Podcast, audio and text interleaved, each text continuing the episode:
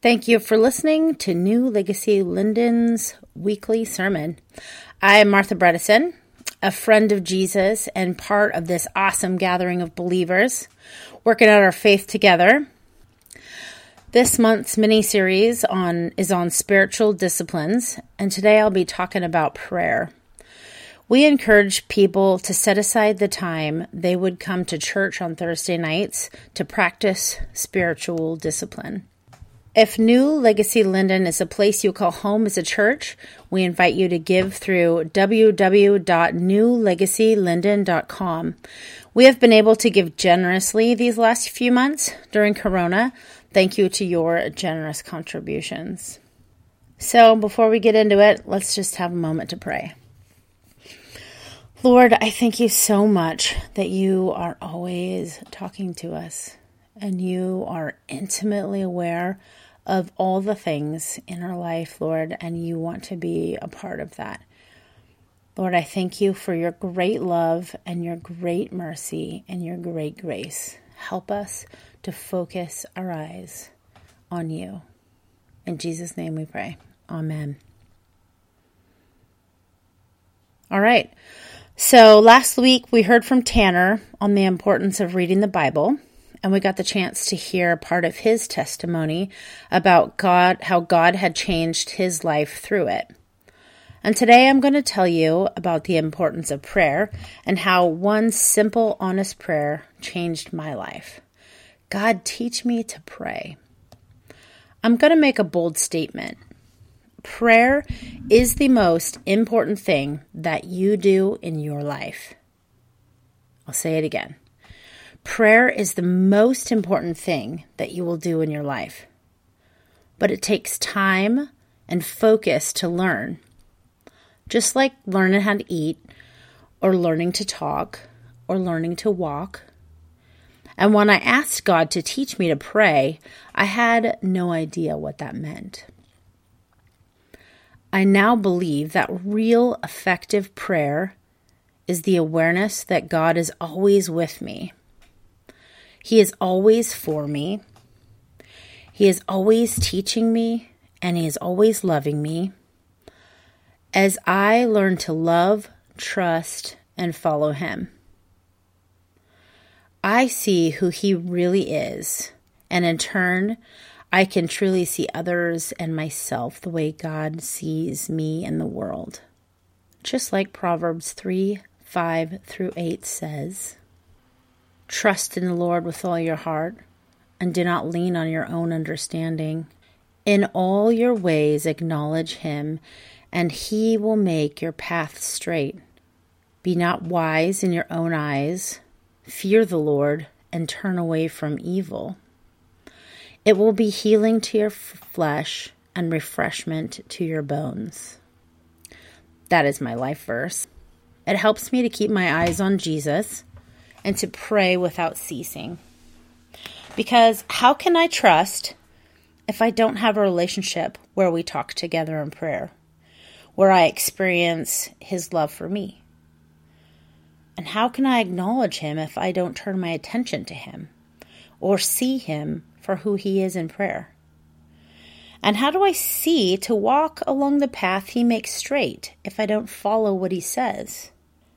And how can I be not wise in my own eyes, my own way of seeing the world, unless I humble myself and make Him the Lord of my life who I obey? How can I revere God and do what is right if I can't see Him as my loving Father who leads me in all that I do? God's love is the light to see, and it heals my heart. All these things happen in prayer. You cannot follow the Lord without prayer. Prayer is where you experience God's love, where you see things clearly in His light, and where He heals you and makes you more like Jesus. I have shared some of my story with you in the past, and to sum it up, I grew up in a Christian family who loved the Lord, but I somehow picked up the belief along the way that God was a never-pleased dictator that just was there to keep me in line. My whole understanding of Him was veiled in the lie that I was just the sum of all my stupid sins that I could do nothing about, and he was never pleased. Sin, not love or grace, was always the focus. I never did enough in church. I never read my Bible enough.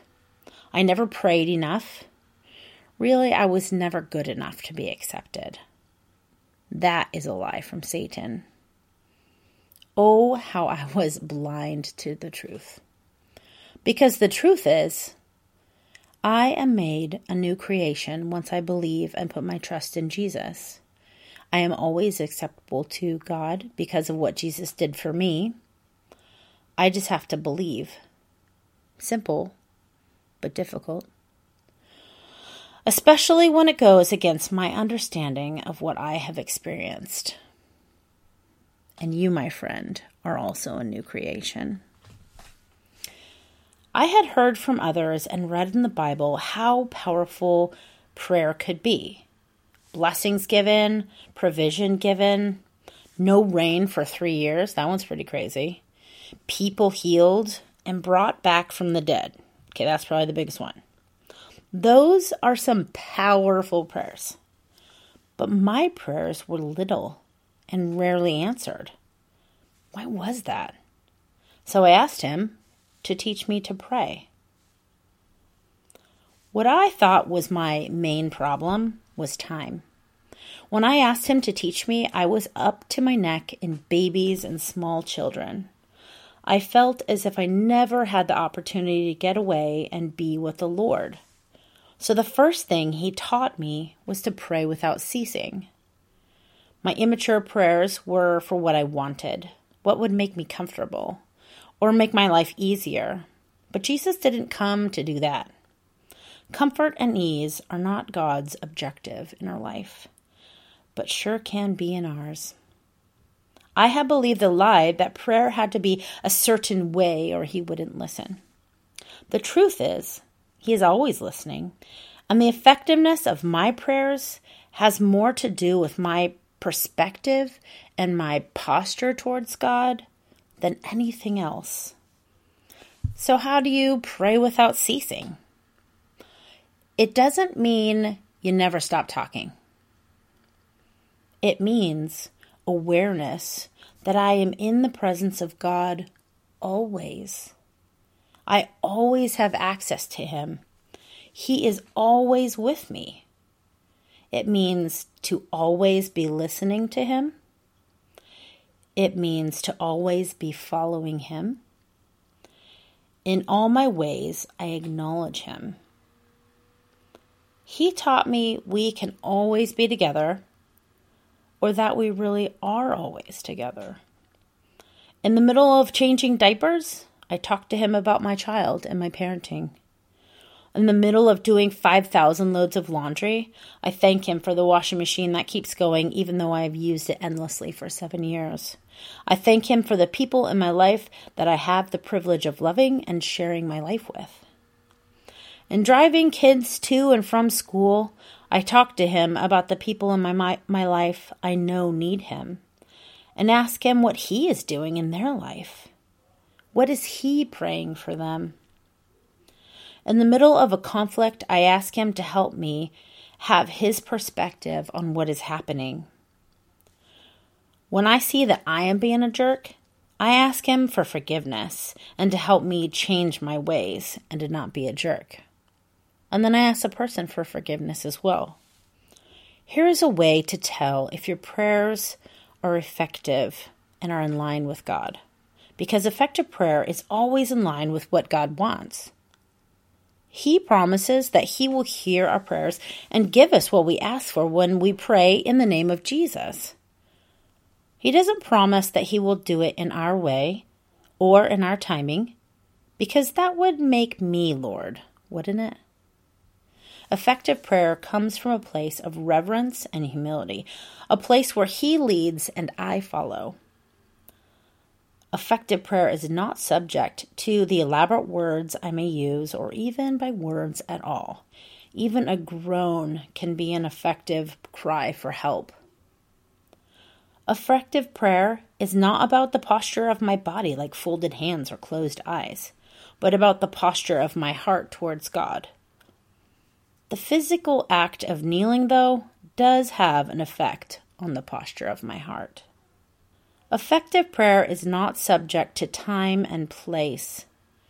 It is found in every place and in every time, and as short and as long as it takes. It is always available at every time and everywhere.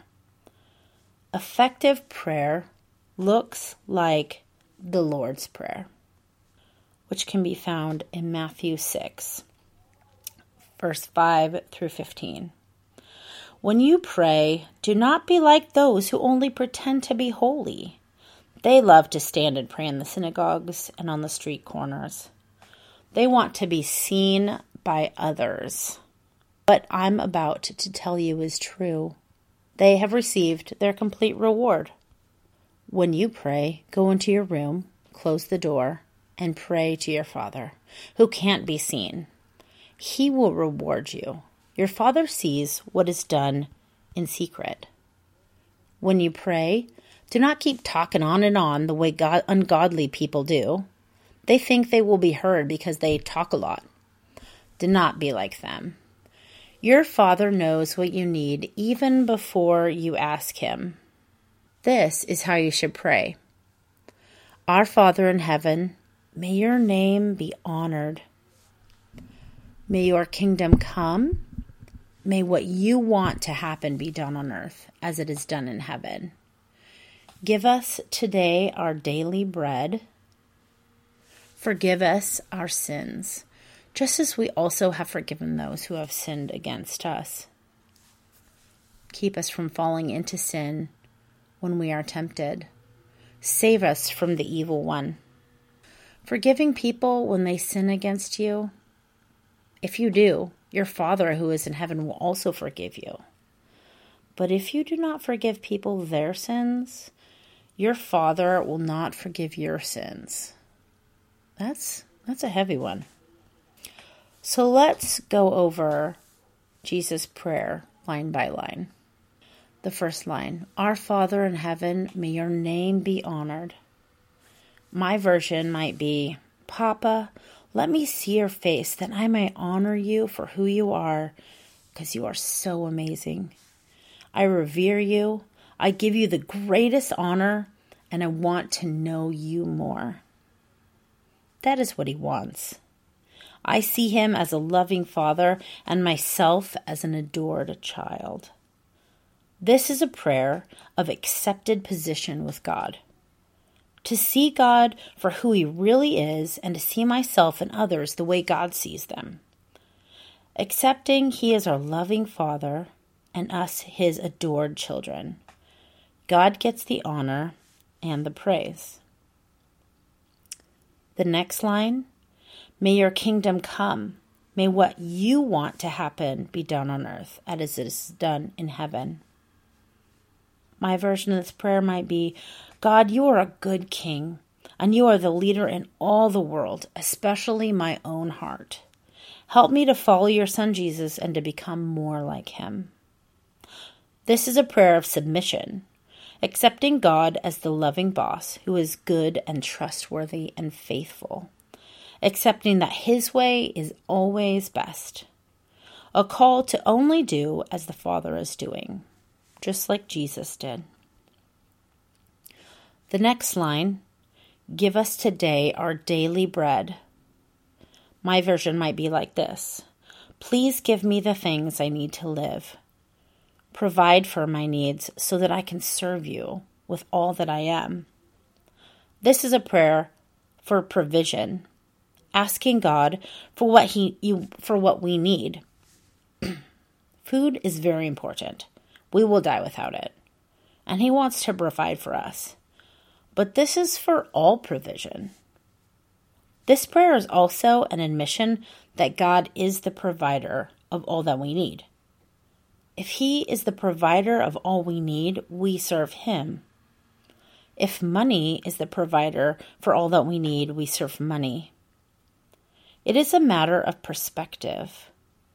If I am so focused on money and what it does for me, I miss out on believing in God and trusting in Him to lead me to what I need. Where your treasure is, there your heart will be also. I need to ask myself, who has my heart, God or money? Just like it says in Matthew 6:24, no one can serve two masters at the same time. You will hate one of them and love the other, or you will be faithful to one and dislike the other. You can't serve God and money at the same time. The next line reads, "Forgive us our sins, just as we also forgive those who sin against us." My version might be like this. Forgive me, Lord. I have believed lies about who I am. Help me to see that I am always enough in Jesus, and I forgive those who made me feel like I was never enough. They no longer owe me for their offense, just as I no longer owe you for mine. This is a prayer of confession and repentance. I have done or believed something wrong. I see that I was wrong, and I want to do what is right. I choose to forgive those who have done wrong things to me as well. And the last line, keep us from falling into sin when we are tempted. Save us from the evil one. My version might be like this. Lord, I am so angry right now. Help me to see this situation and this person the way you see them. Give me the strength to do what is right and to not be subject to my own sin and my own ways. What are you teaching me in this? This is a prayer of acceptance that we need a Savior. We cannot do it on our own. We cannot see clearly on our own. We can easily be blinded by emotions. There are forces outside of ourselves that are bent on killing and stealing and destroying us. We need Him to become who He has made us to be, image bearers of God. Forgiveness is a huge part of becoming who we are meant to be in Jesus. And the working out of forgiveness is found in prayer.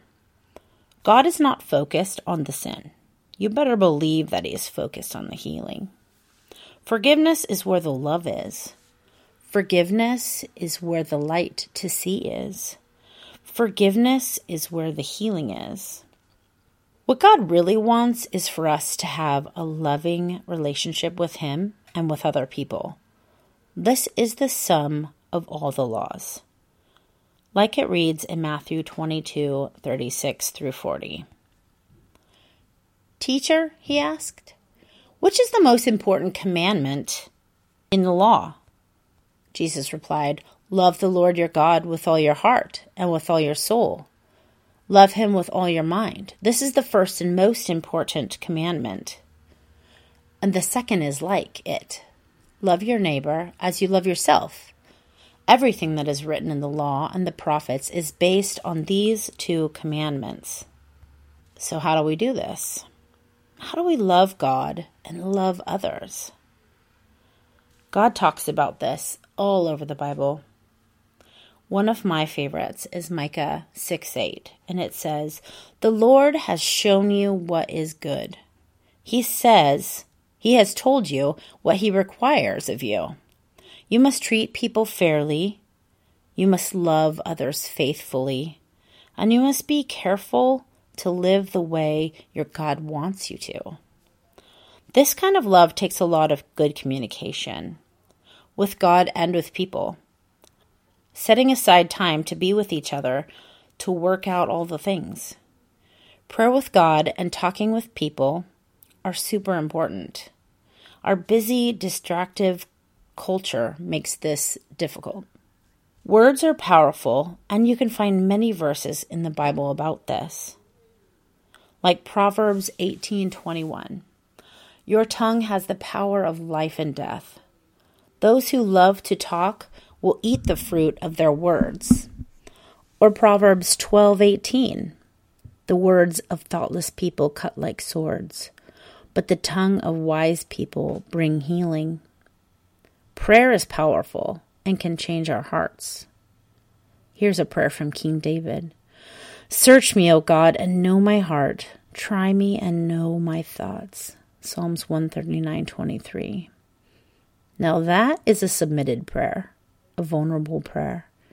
He is faithful to work in our hearts, but we have to trust that He is always good, even when it is hard to do.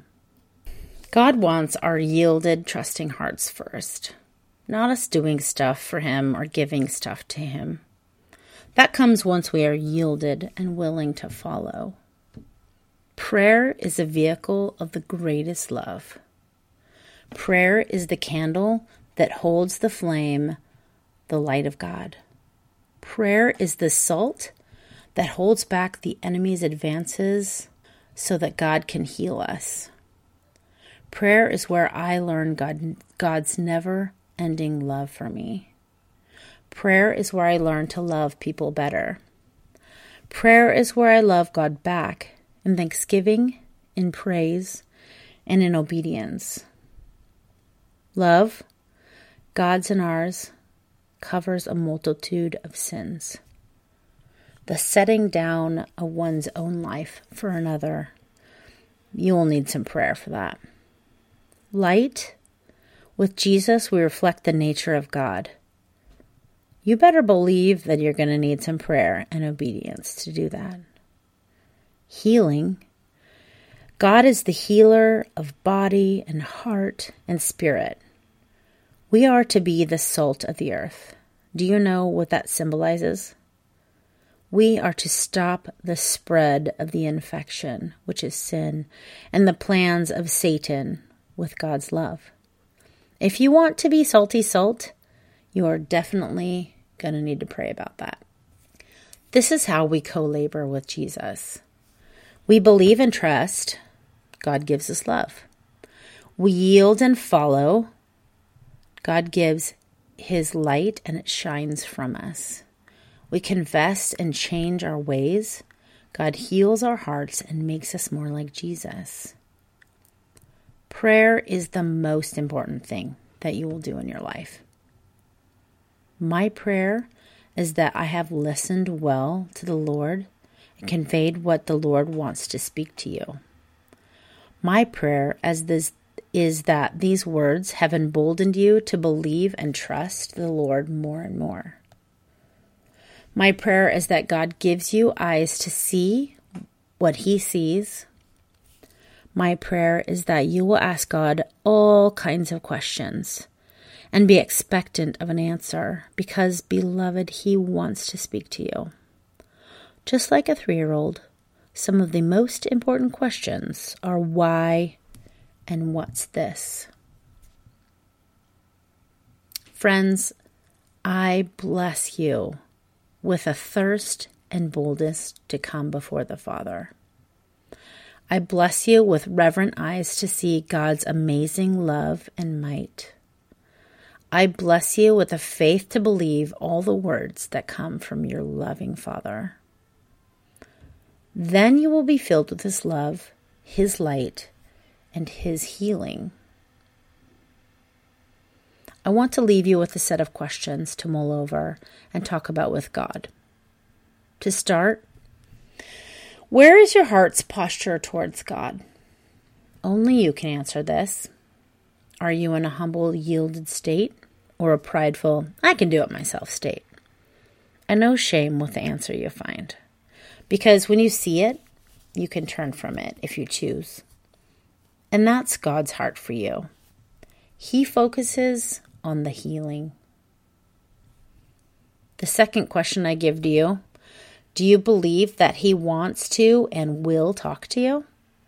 Same as the question, the last one. No shame. Because, oh, how He wants you to believe this. If you need to, ask Him for faith to believe this.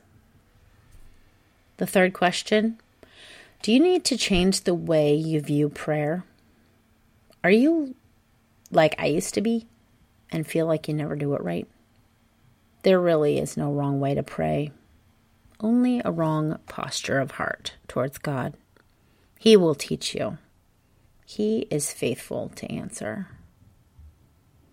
And the final question I'll give to you, are you ready to ask the Lord to teach you to pray? If not, what is holding you back? Is it fear of yielding to the Lord's will? Can you believe his bold promises that he is always good? He will teach you to pray.